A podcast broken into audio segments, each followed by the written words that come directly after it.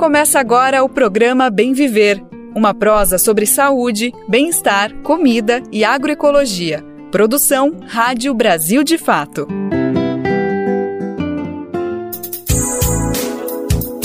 E hoje é terça-feira, dia 31 de outubro de 2023, último dia do mês, a partir de amanhã Tchau, outubro, ou em novembro, penúltimo mês do ano, mas tem muita coisa pra gente falar sobre esse mêsão que tá acabando, sobre o dia de hoje, enfim, vamos com calma. Tá começando agora mais uma edição do programa Bem Viver. Eu sou o Lucas Weber e tô por aqui para trazer os principais detalhes, as principais notícias do Brasil e do mundo, sempre na perspectiva popular que o Brasil de fato traz para as notícias do nosso dia a dia. Vamos lá então saber quais são os destaques do programa que tá começando agora.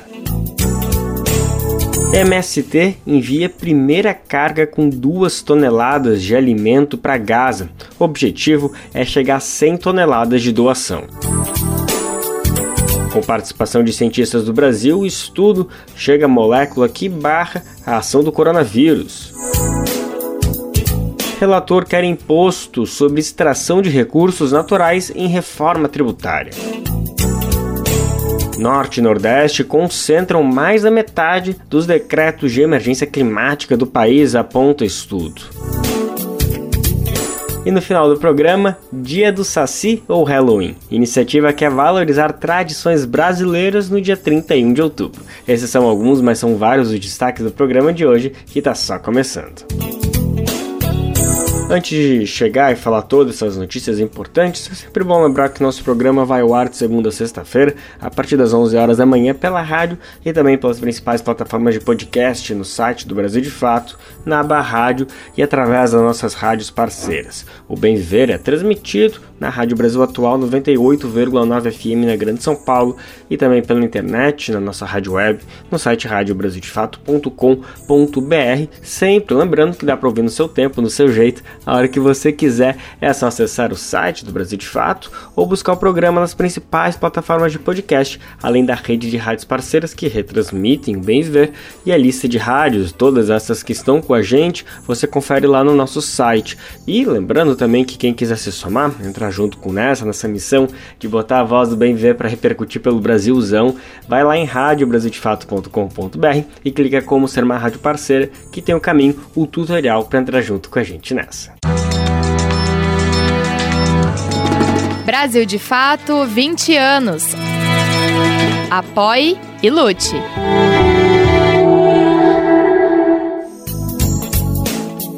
Bora abrir o programa de hoje então falando sobre solidariedade é que o MST, o Movimento dos Trabalhadores Rurais Sem Terra, doou duas toneladas de alimentos para as vítimas dos ataques israelenses na faixa de Gaza. A doação seguiu ontem de avião e em breve deve voltar para levar mais alimentos. Bom, a meta do movimento é colaborar com cerca de 100 toneladas para o povo palestino.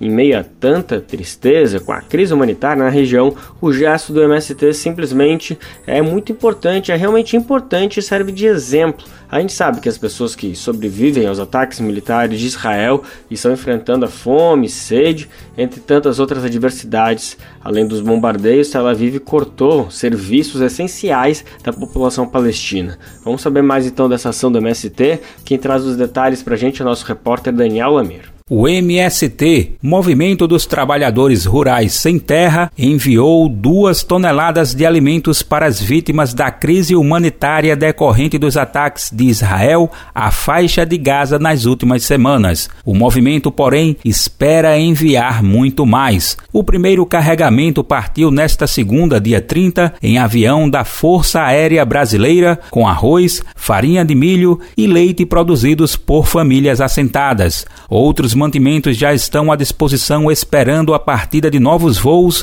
com disponibilidade para levar a carga. Cássia Bechara, integrante da direção nacional do MST, explicou que a meta é chegar a 100 toneladas de alimentos doados. Aqui junto com o Ministério das Relações Exteriores, trabalhou muito para garantir esse primeiro envio e vamos seguir enviando outras toneladas de alimento e a nossa meta é chegar a 100 toneladas, 100 mil quilos de alimentos doados pelas famílias da reforma agrária para o povo de Gaza. Famílias assentadas de todo o país participam da ação solidária. O movimento participa ainda de campanhas internacionais de arrecadação de fundos para as famílias camponesas de Gaza, organizadas pela União de Trabalhadores Agrícolas da Palestina, organização integrante da Via Campesina Internacional. O MST apela pela abertura urgente de um corredor de ajuda humanitária para Gaza, como afirma Bechara. É, as pessoas que não estão morrendo de, dos bombardeios estão sob profundo risco de morrer de fome, de falta de água potável, de falta de alimentação.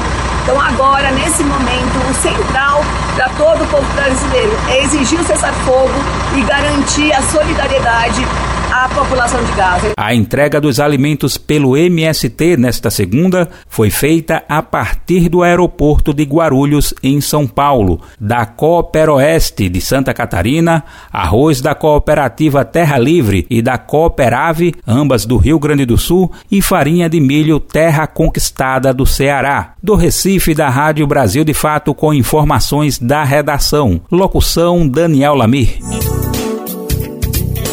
Acho que com certeza, na verdade, você deve se lembrar de outras ações de solidariedade do MST, né? Um exemplo bem recente foi durante a pandemia de Covid-19 pelo país e pelo mundo, né? Por aqui foi aconteceu, por exemplo, a criação das cozinhas solidárias e tantas outras que mostram a importância do movimento não apenas para situações emergenciais, mas também para questões estruturantes do país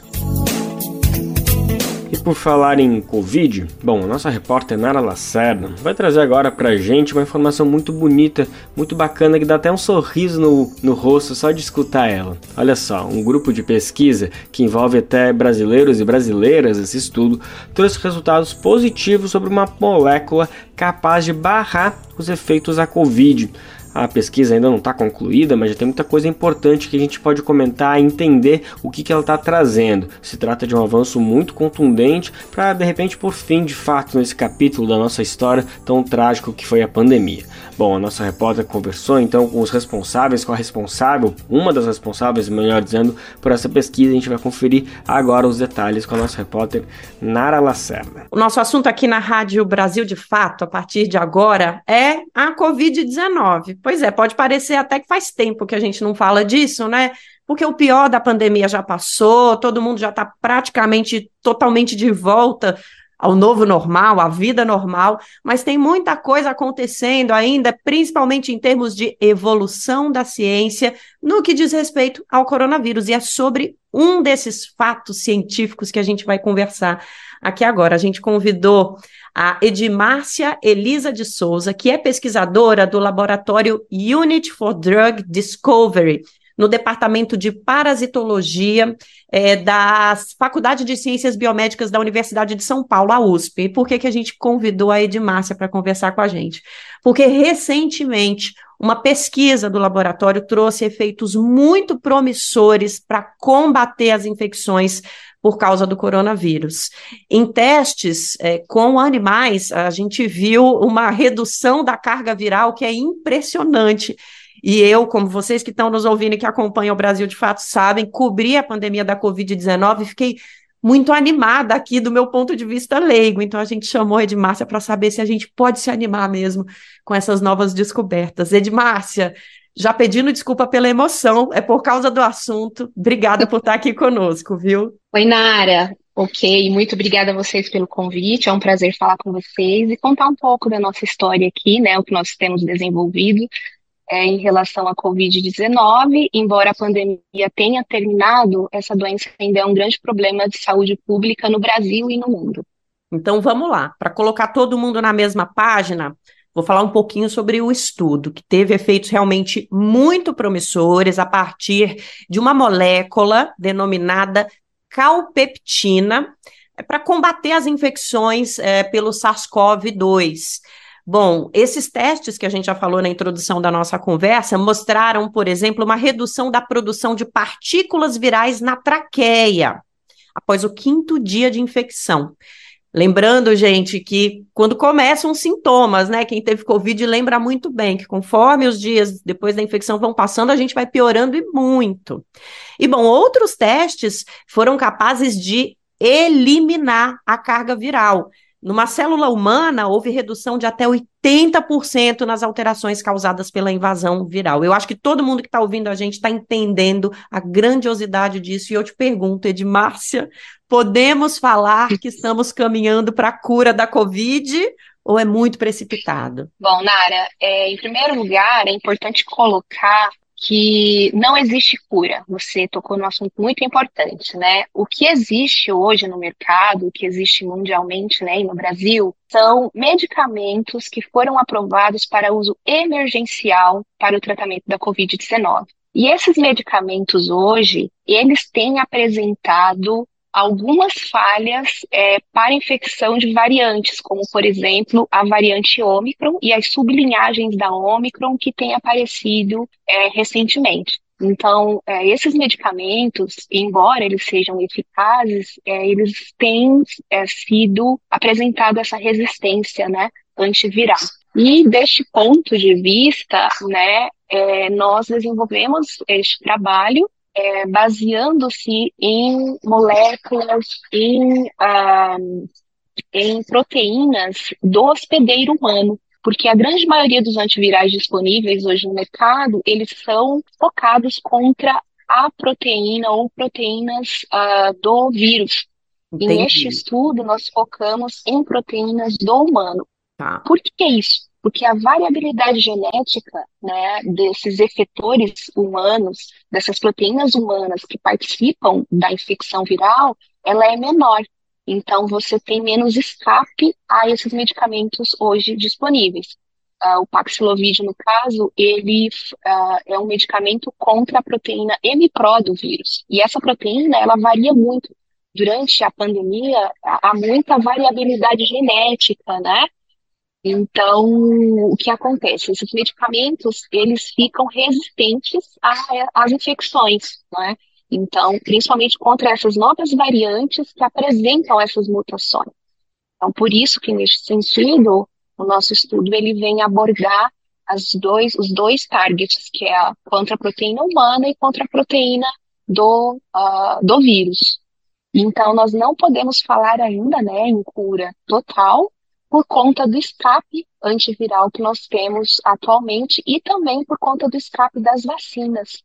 As vacinas disponíveis hoje, que são as vacinas da Pfizer, da Moderna, é, que são vacinas bivalentes, que incluem até a, a, já né, a variante Ômicron, essas vacinas também têm apresentado falha para a resposta imune, é, têm apresentado falha uh, na atuação contra a infecção viral, exatamente por conta dessas mutações que ocorrem na evolução do vírus. Entendi, professora. De qualquer maneira, é um resultado que a gente pode seguir classificando como muito promissor nessa jornada para a gente é, diminuir os efeitos do vírus e diminuir esse risco também de uma nova emergência ou de uma nova crise, de novos surtos por causa dessas variações genéticas do vírus, né? Exatamente. Então, é baseando-se né, nessas uh, subvariantes que podem aparecer, que nós temos buscado hoje uh, medicamentos ou antivirais uh, atualizados contra essas variantes. Legal. Foi bom você falar também, professora, sobre a, a, a vacina, eu queria usar esse tema da vacina como gancho para a gente entender melhor quais são as diferenças desse, dessa nova substância, dessa nova possibilidade para a vacina. Aliás, essa é uma pergunta que vem da redação do Brasil de Fato, porque quando a gente tomou conhecimento da pesquisa, todo mundo veio perguntar para a gente, e aí, como é que isso se difere da vacina? Como que a gente explica isso para as pessoas? É, perfeito, né? Qual que é a diferença de uma vacina para um fármaco, né? No caso da vacina, né, o que você tem são pedaços do vírus, porções da região do genoma do vírus que são é, inseridos no organismo humano. Só que essas porções elas são inativadas, elas não são ativas, né? não têm capacidade de se proliferar no organismo humano. Então, quando você toma uma vacina, você nada mais está é, tendo no seu organismo a dispersão de partes do patógeno que causa a infecção. Só que ah, essas partes genômicas elas não vão se replicar, não vão se proliferar. Então, o organismo humano vai ter o quê? Uma resposta imune a essas partículas virais inseridas. E aí é essa resposta imune que vai fazer com que você já fique preparado, já fique pronto, né, com resistência para uma próxima eventualidade de infecção por um vírus real. Então, a, com a vacina, você tem o que? Resposta imune, você tem anticorpos que são é, ativados para combater o vírus que foi uh, inserido no seu organismo, um vírus Sim. não patogênico. Então, se você uh, eventualmente for infectado, o seu organismo ele já está com uma memória imunológica para responder a essa infecção viral. Tá. Então, é, isso é vacina, né? O que é um medicamento, né? Os medicamentos, é, não necessariamente eles vão induzir uma resposta imune, mas eles irão induzir uma resposta celular, uma resposta é, do mecanismo, né, do, do, do, organismo, que vai fazer com que ah, partículas virais elas sejam inibidas ou com que proteínas presentes na partícula viral elas sejam inibidas, sejam inibidas por um contato direto do vírus com essa molécula. Então você pode criar, por exemplo, é, moléculas, pequenos peptídeos que são inseridos no organismo e esses peptídeos eles se ligam às proteínas do vírus, inibem essas proteínas, levam essas proteínas é, para uma exocitose celular, que nós chamamos, ou para um mecanismo de eliminação do corpo humano ou da célula humana.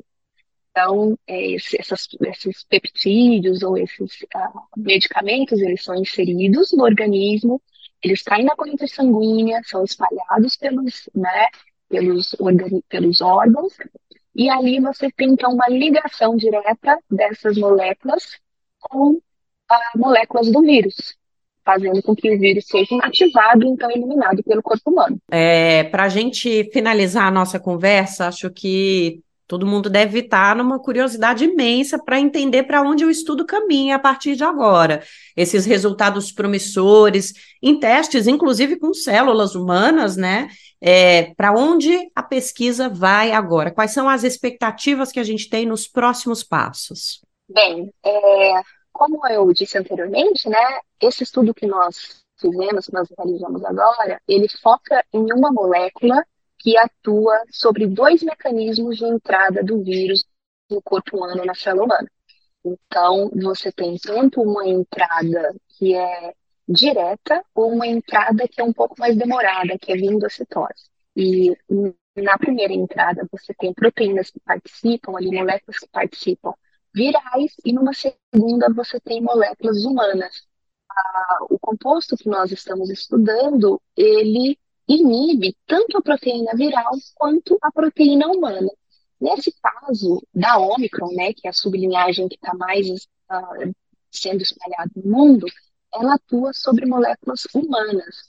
Então, a Omicron ela atua no mecanismo é, de, de entrada via endocitose, onde proteínas humanas participam né, com mais é, potência, digamos. Então, a próxima etapa será investigar essencialmente as subvariantes é, do SARS-CoV-2 que estão ligadas com essas proteínas humanas. E, por isso, a grande maioria dos fármacos hoje disponíveis ou em estudo, eles têm um escape, né? porque a grande maioria dos fármacos são desenhadas contra as moléculas virais. Então, a gente vai abordar a partir de agora estudos focando tanto molécula viral quanto humana. Então, você tem uma dupla atividade é, desses fármacos. Então, são as nossas próximas etapas será investigar essas subvariantes. Entendi.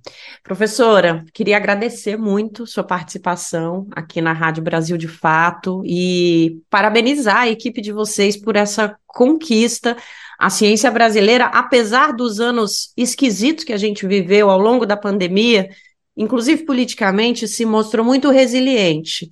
E os resultados que vocês aí dos laboratórios trouxeram para a gente ajudaram a salvar muitas vidas. Então, a gente espera que essa nova possibilidade também traga essa oportunidade. Obrigada demais pela entrevista e pelo trabalho, viu? Ok, obrigada a você, Nara. Muito obrigada pelo convite e estamos disponíveis. A gente começou a nossa conversa com a professora Edmárcia Elisa de Souza, que é pesquisadora do laboratório Unit for Drug Discovery, lá do Departamento de Parasitologia da USP, com muita esperança de que a gente estivesse aqui falando sobre uma cura, mas a gente termina é, sabendo que não dá para falar isso ainda, mas que, que, que a gente está caminhando na direção é, correta. A ciência continua estudando o coronavírus e continua é, tentando soluções para que a gente não viva de novo a crise que a gente viveu nos últimos anos.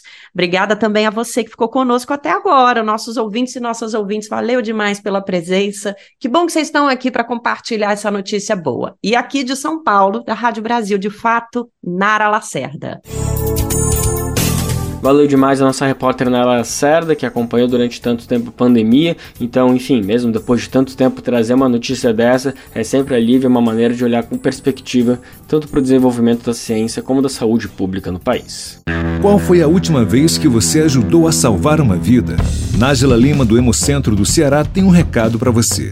Todo dia é dia de doar sangue. E não espere você conhecer alguém para exercer esse gesto de solidariedade. Existem muitas Marias, José que precisam de sangue e a gente não precisa conhecer para ajudar a salvar, a reescrever a vida dessas pessoas. Tome uma atitude e salve vidas. Doe sangue. Uma parceria Rádio Senado. Programa Bem Viver. Sua edição diária sobre saúde, bem-estar, comida e agroecologia.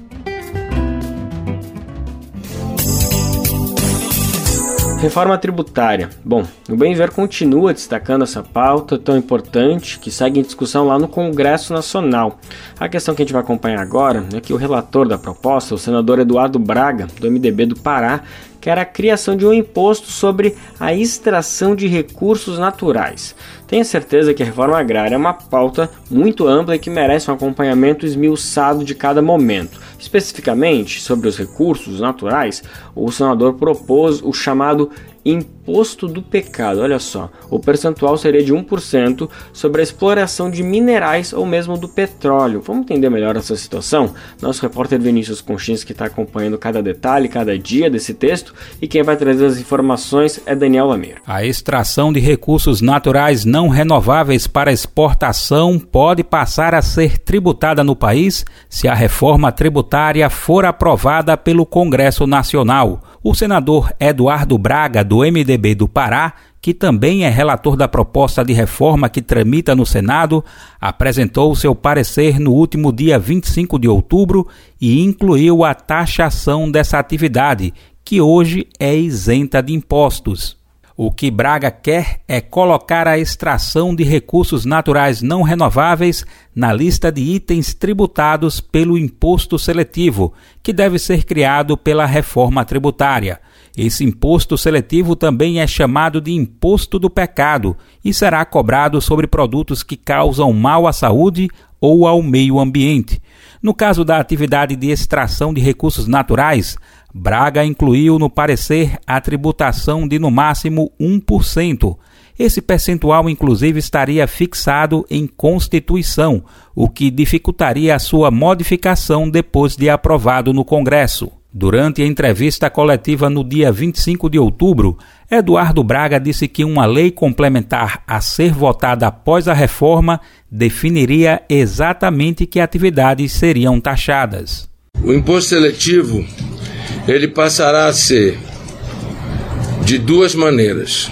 Toda formulação e regulação do imposto seletivo será por lei complementar. Que produtos serão cobrados? Como será cobrado? De que forma será cobrado? Tudo por lei complementar. Atualmente, a exportação de produtos primários e semi-elaborados são isentos de impostos. Essa isenção está prevista na chamada Lei Candir, em vigor desde 1996.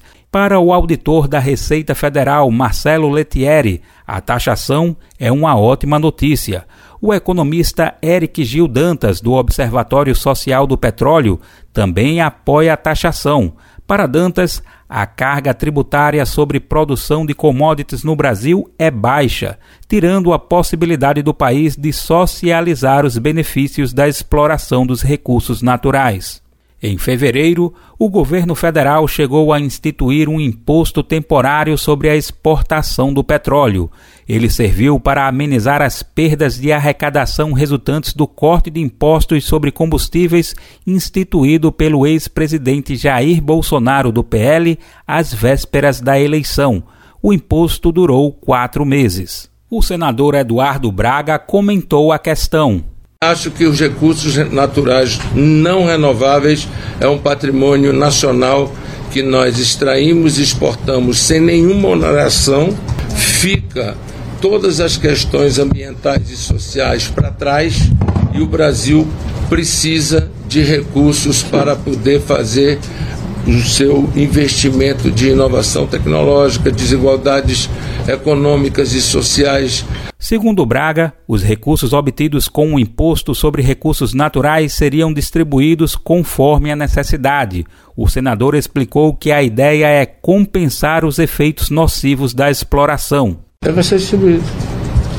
Ser distribuído para as regiões mais pobres desse país, de menor IDH, de menor desenvolvimento, além de menor, do além do Fundo de Desenvolvimento Regional.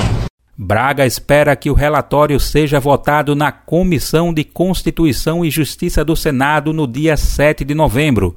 Já Rodrigo Pacheco, presidente do Senado, quer votar a reforma no plenário até o fim de novembro. A reforma tributária prevê mudanças principalmente em impostos sobre consumo. Ela substitui o IPI, PIS, COFINS, ICMS e ISS por uma contribuição de bens e serviços, com a sigla CBS, que será gerida pela União, e um imposto sobre bens e serviços, pela sigla IBS, gerido pelos estados e municípios.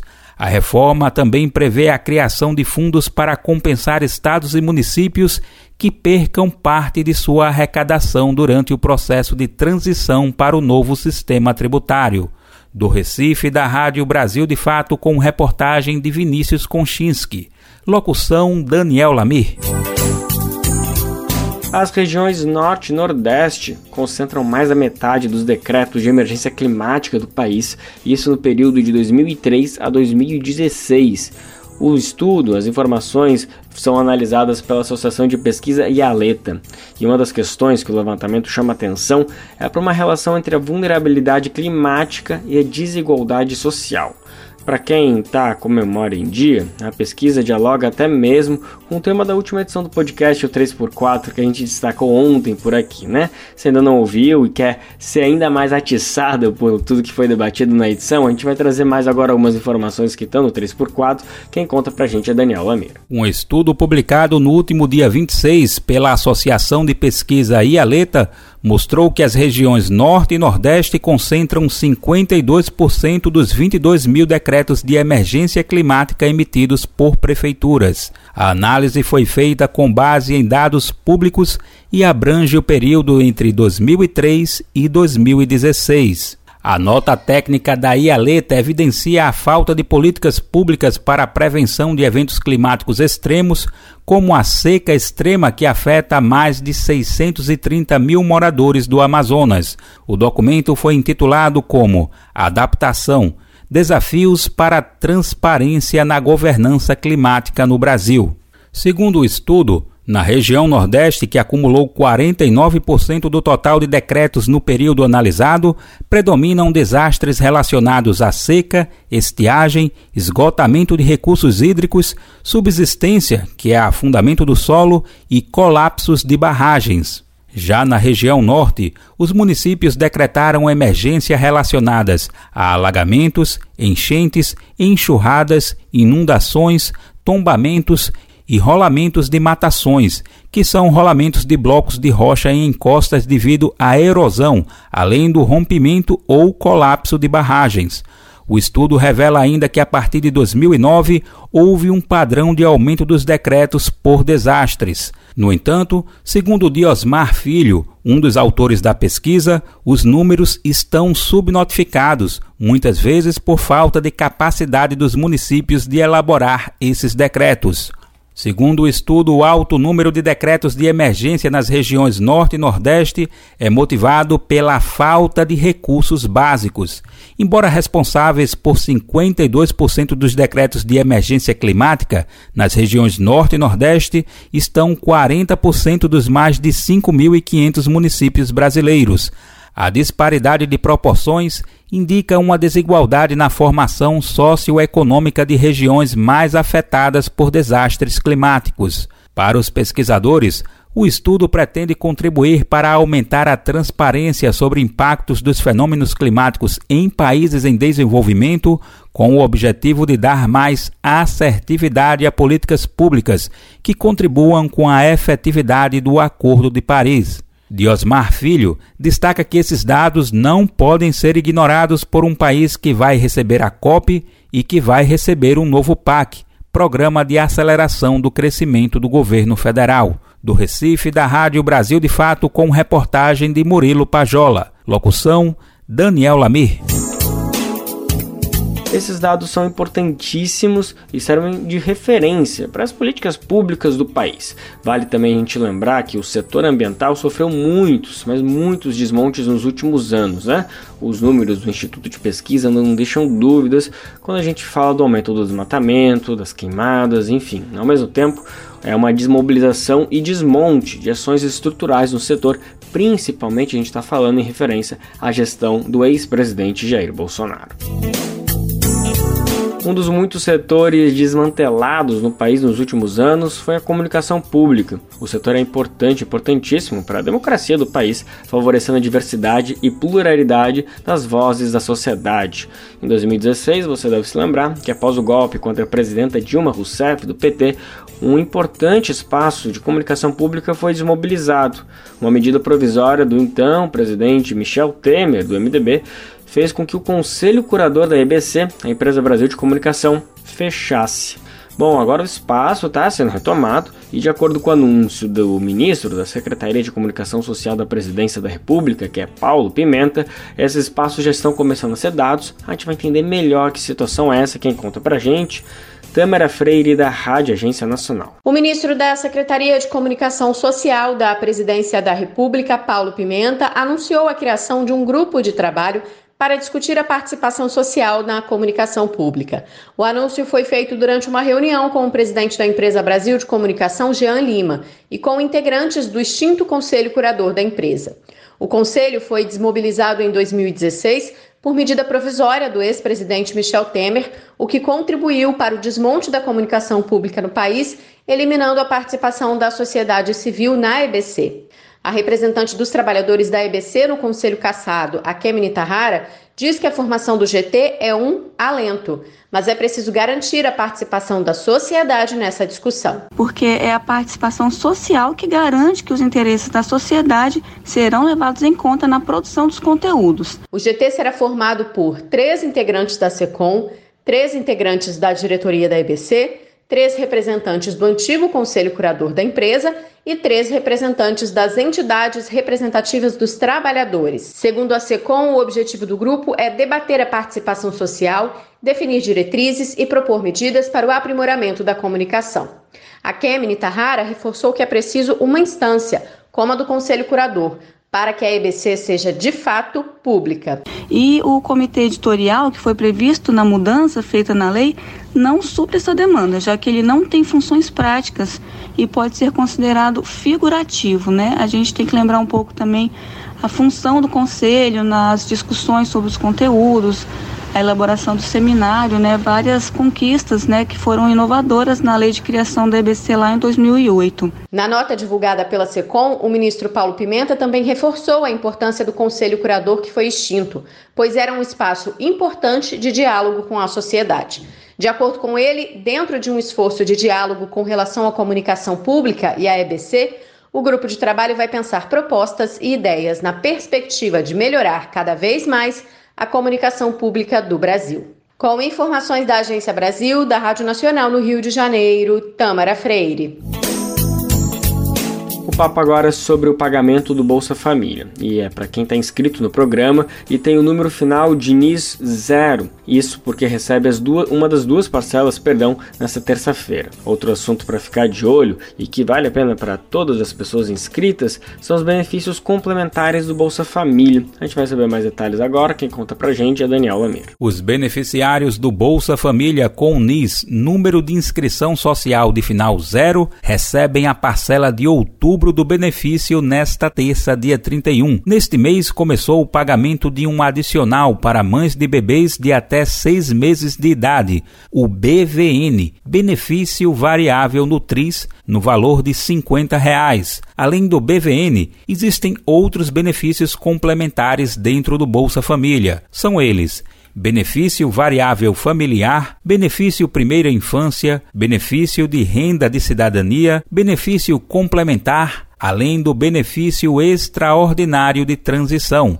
Com o acréscimo do BVN, o Ministério do Desenvolvimento e Assistência Social, Família e Combate à Fome informou que a implementação do novo Bolsa Família, iniciada em março, está concluída.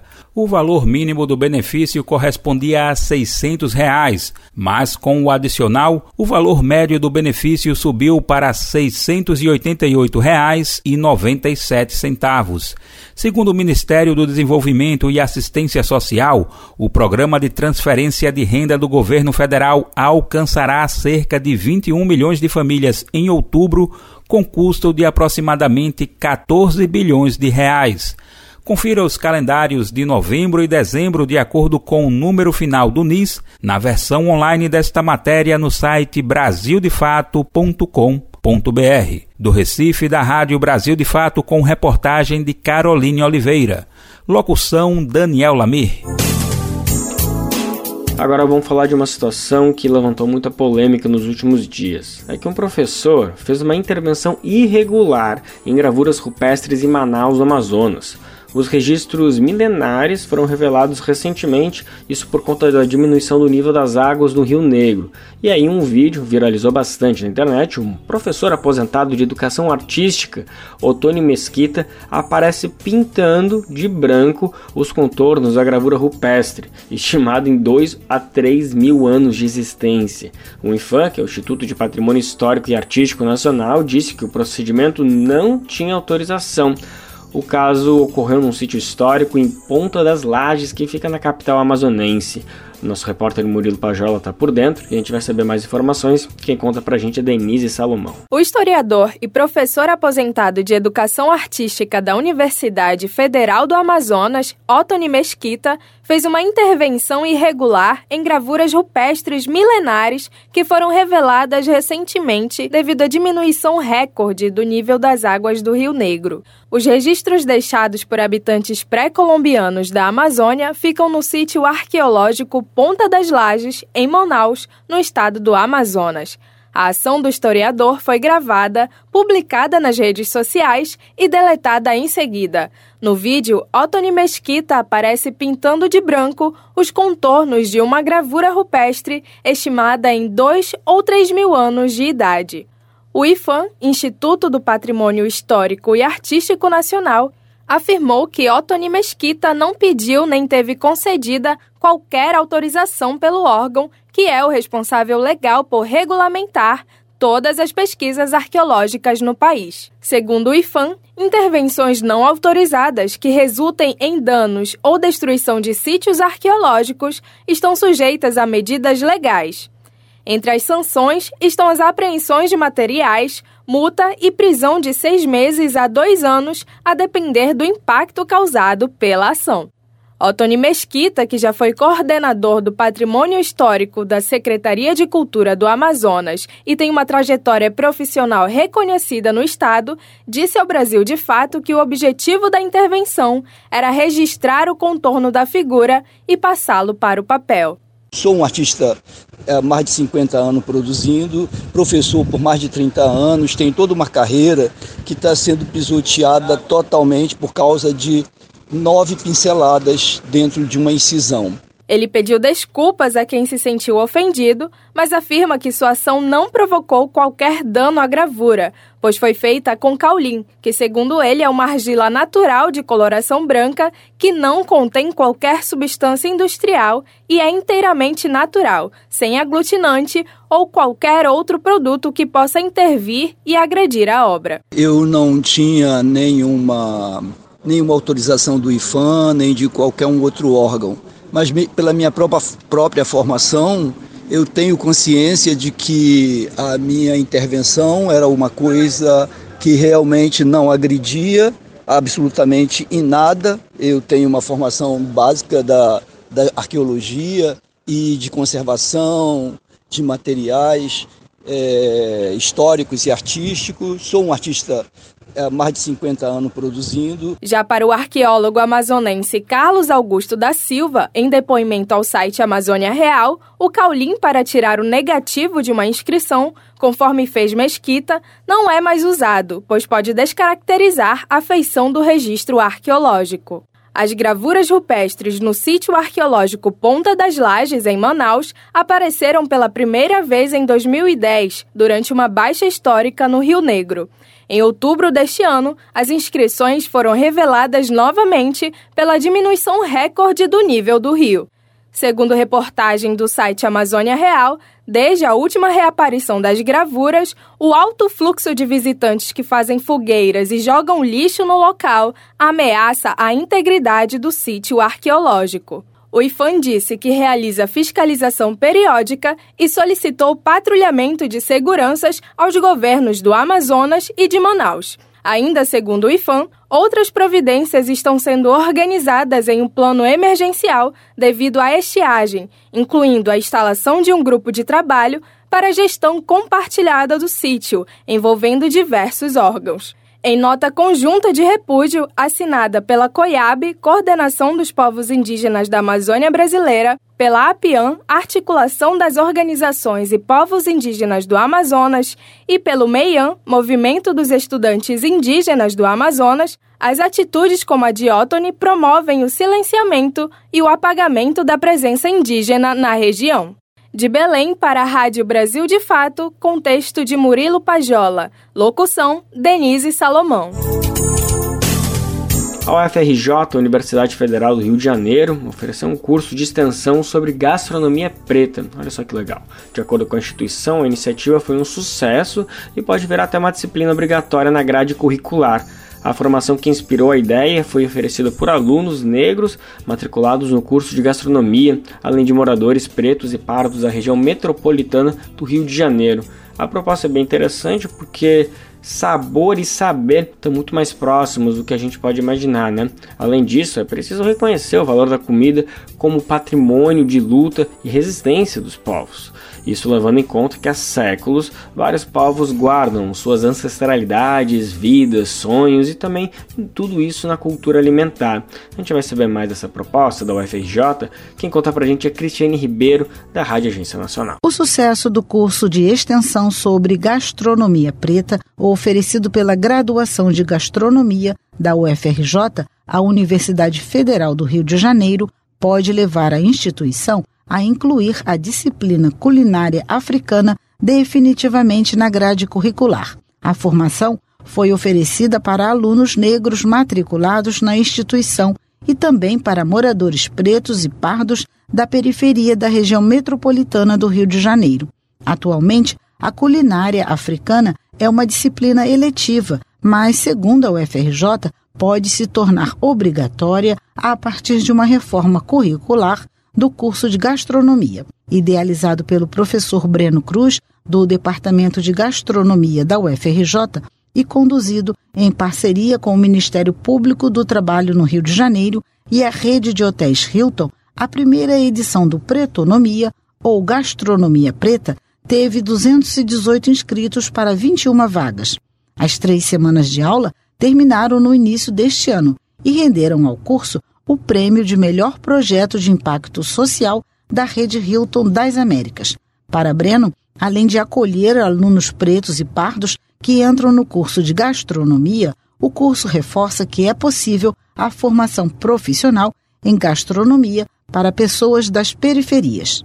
A ideia do projeto, então, é justamente que a gente possa, entendendo que a gastronomia é a porta de entrada para o mercado de trabalho formal de muitas pessoas, que a gente possa dar uma ajuda nessa questão inicial da profissionalização para que eles consigam fazer essa inserção é, no mercado de trabalho. Além das aulas teóricas sobre a culinária afro-brasileira, sua diversidade, sabores, influências e religião, de marketing, empreendedorismo e cidadania, os alunos tiveram aulas práticas na cozinha do Hotel Hilton em Copacabana, com chefes do Brasil e de Moçambique.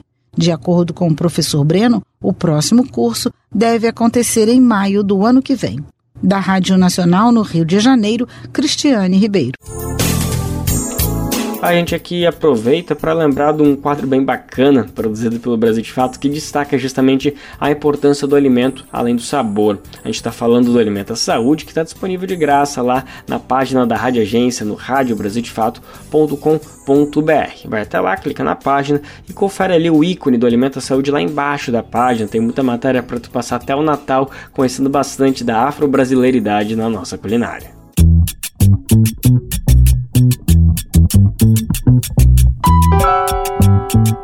Oi, pessoal. Eu sou Rosana Fernandes, da Coordenação Política Pedagógica da Escola Nacional Florestan Fernandes. E hoje eu tenho um convite especial para você. A Escola Nacional Florestan Fernandes precisa do seu apoio para continuar promovendo a formação política da classe trabalhadora. Desde 2005, mais de 40 mil pessoas do Brasil e do mundo já passaram pela Escola Nacional, que continua existindo por meio da solidariedade dos movimentos populares e associados que contribuem com esse projeto. Conheça o trabalho e seja um amigo da Escola Nacional Florestan Fernandes. Acesse www.amigosenff.org.br e saiba mais.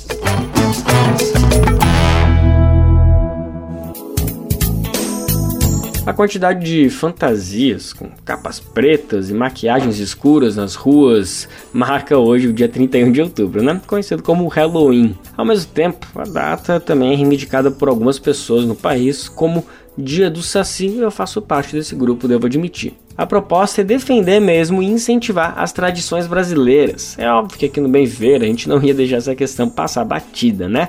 O nosso repórter Afonso Bezerra preparou uma edição do quadro Mosaico Cultural com pesquisadores que explicam essa questão. Então, bora entender mais sobre esse confronto, digamos assim, de um lado a onda imperialista do Doces ou Travessuras, do outro, nosso querido, nosso emblemático e tão brasileiro Saci. Bora nessa então?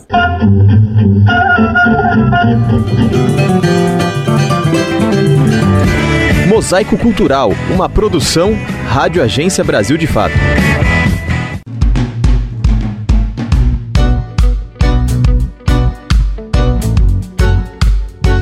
Ele tem uma perna só, usa um gorro vermelho e jamais se separa do seu cachimbo.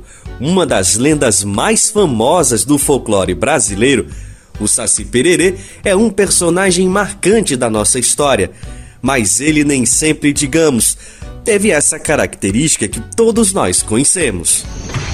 Oi, Celina, tudo bem? E aí, Saci, arrumou tudo? Arrumei, arrumei. A senhora gostou? Ao longo da história, o Saci teve diversas formas. Ele reúne influências europeias, indígenas e africanas. Mas foi Monteiro Lobato, escritor do pré-modernismo brasileiro, quem deu a fama ao rapazinho. Tudo começou no fascículo infantil do jornal O Estado de São Paulo.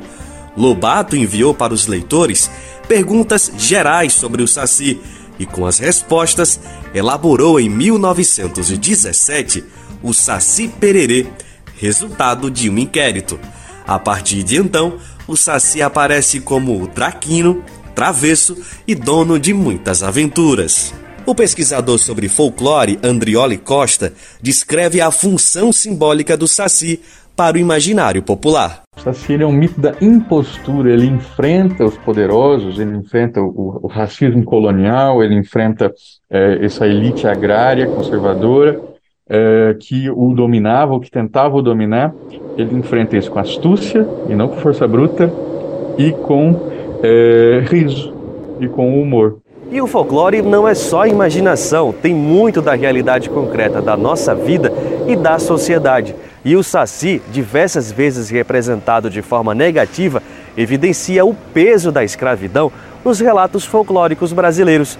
Por conta disso, tem muita gente atualizando o Saci para o debate contemporâneo.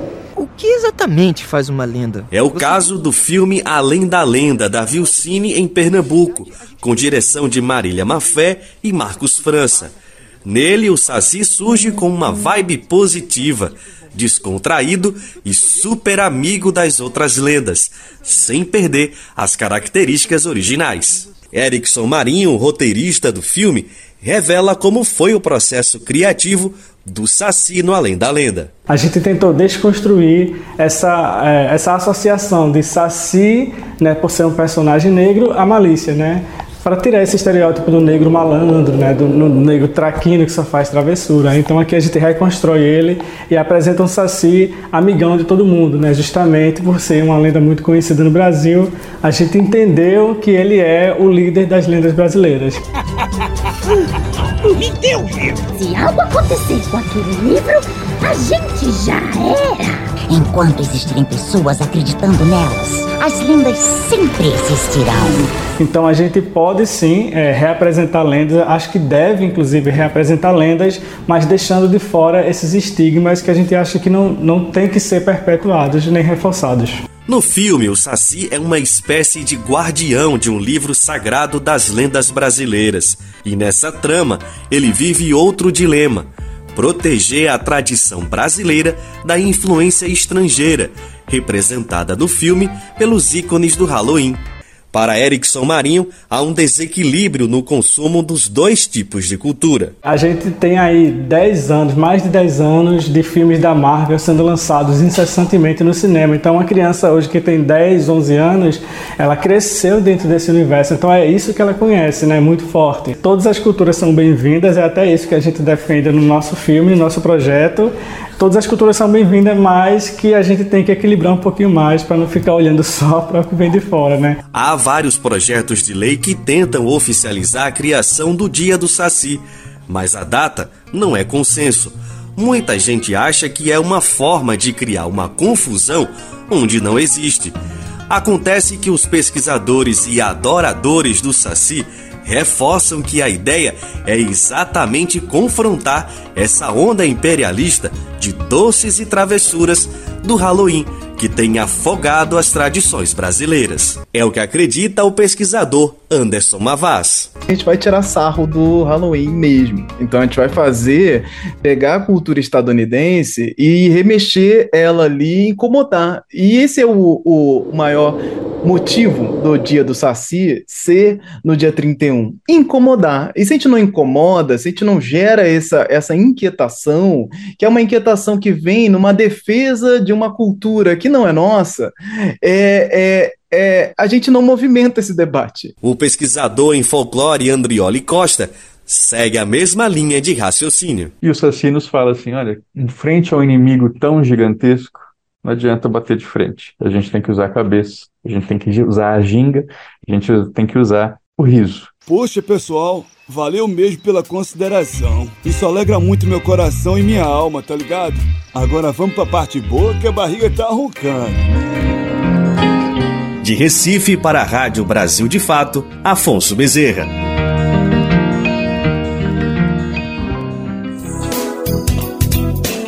Para quem não sabe, o nosso colunista Mozart Benedito joga no time de quem defende o Saci.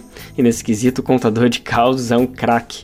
Tem até um livro escrito pelo sócio fundador da SOSACI, que é a sigla de Sociedade dos Observadores do Saci, grande Mozart Benedito. Vez por outra, o querido Mozart destaca o Saci Pererê em suas colunas. A gente vai aproveitar o ensejo, a data, para relembrar uma das mais recentes, que destaca justamente esse dia 31 de outubro.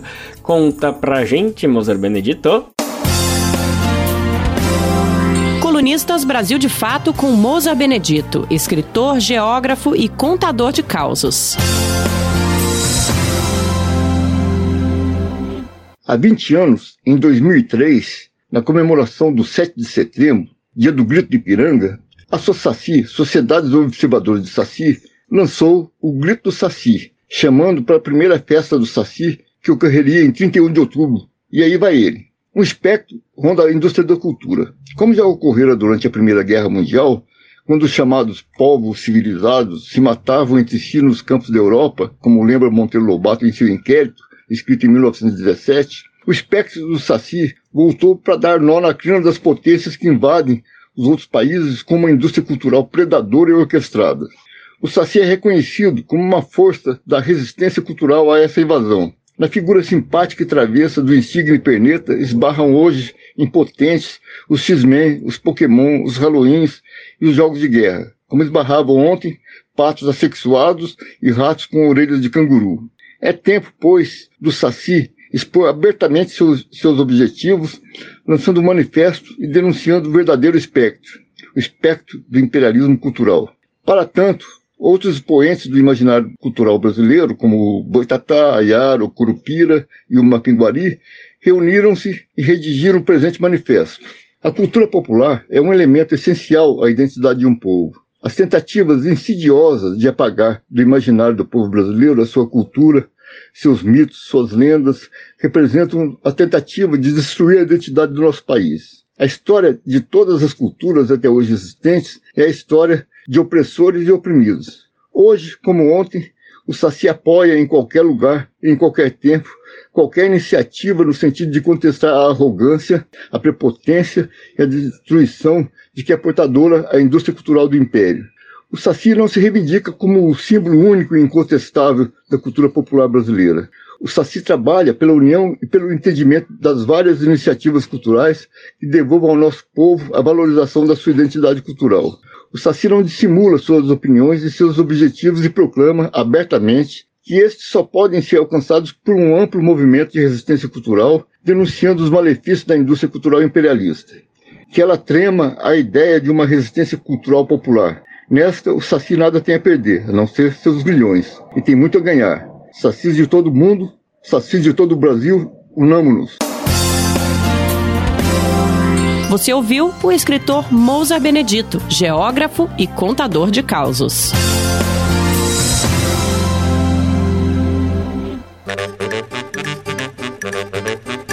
E vamos encerrando a edição de hoje com a música Pererê Peralta Saci, composta por Carlinhos Brown e Guto Graça, e quem canta é ele, Carlinhos Brown. Me persegue pela mata, fazendo fumaça, fumando cachimbo. É o pererê peralta negro como a noite quase que despida. Pula, pula, some, dança como uma criança, segue seu destino. Esconde na floresta, nunca perde festa, quer se divertir. A vermelha carapuça dá o tom da turma alegre do sítio. Dona Benta se vê louca com as travessuras do nego saci. Dá risada e come fruta, ele sempre busca vadiar assim.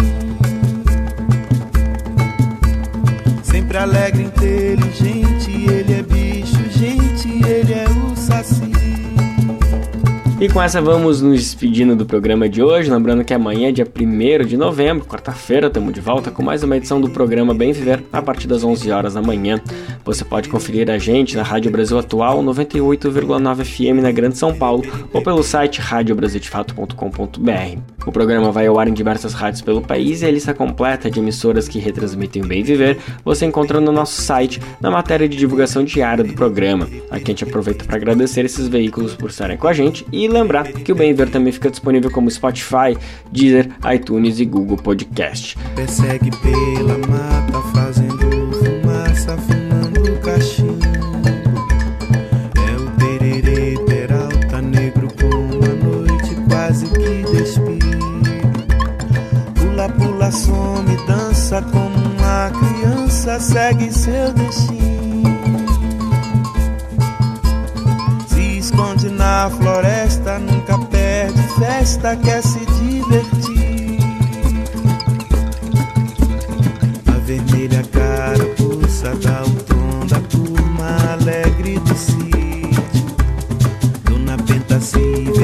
Apresentação desse programa foi de Lucas Weber e roteiro de Daniel Lamir, edição e produção de Daniel Lamir e Denise Salomão. Trabalhos técnicos de André Parocha, Edson Oliveira e Lua Gatinoni, coordenação de rádio e TV Muniz Ravena, diretora de programas de áudio Camila Salmazo, direção executiva Nina Fidelis, apoio e toda a equipe de jornalismo do Brasil de Fato.